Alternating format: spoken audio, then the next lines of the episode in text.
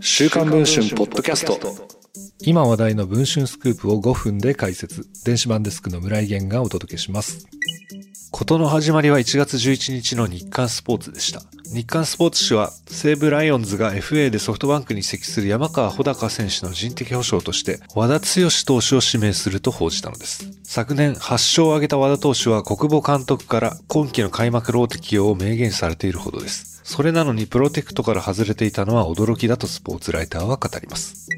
女性への強制性交の疑いで書類送検された山川選手の代わりにミスターホークスと称される和田投手を放出するという一報はホークスファンたちの大反発を招きました。ところが11日の夕方になると一転して西武ライオンズは人的保障として甲斐野博士投手を獲得すると発表したのです。渦中の人となった和田投手は自身をめぐる騒動についてこの件には触れたくない思いと考えたくないというのが自分の思いですと言葉少なに語ったのみでした。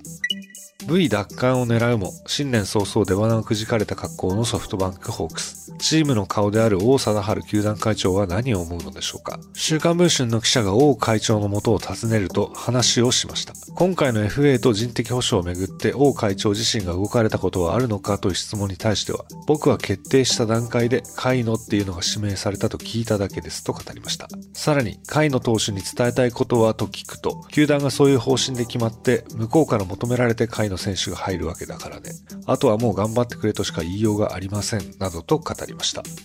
その他、王会長は和田投手への思い、そして山川選手への思いなども語りました。一体どのような言葉が飛び出したのでしょうか現在配信中の週刊文春の電子版では、王会長への一問一答をすべて掲載しています。電子版の方でぜひ読んでいただければと思います。それでは本日のポッドキャストはこの辺りで。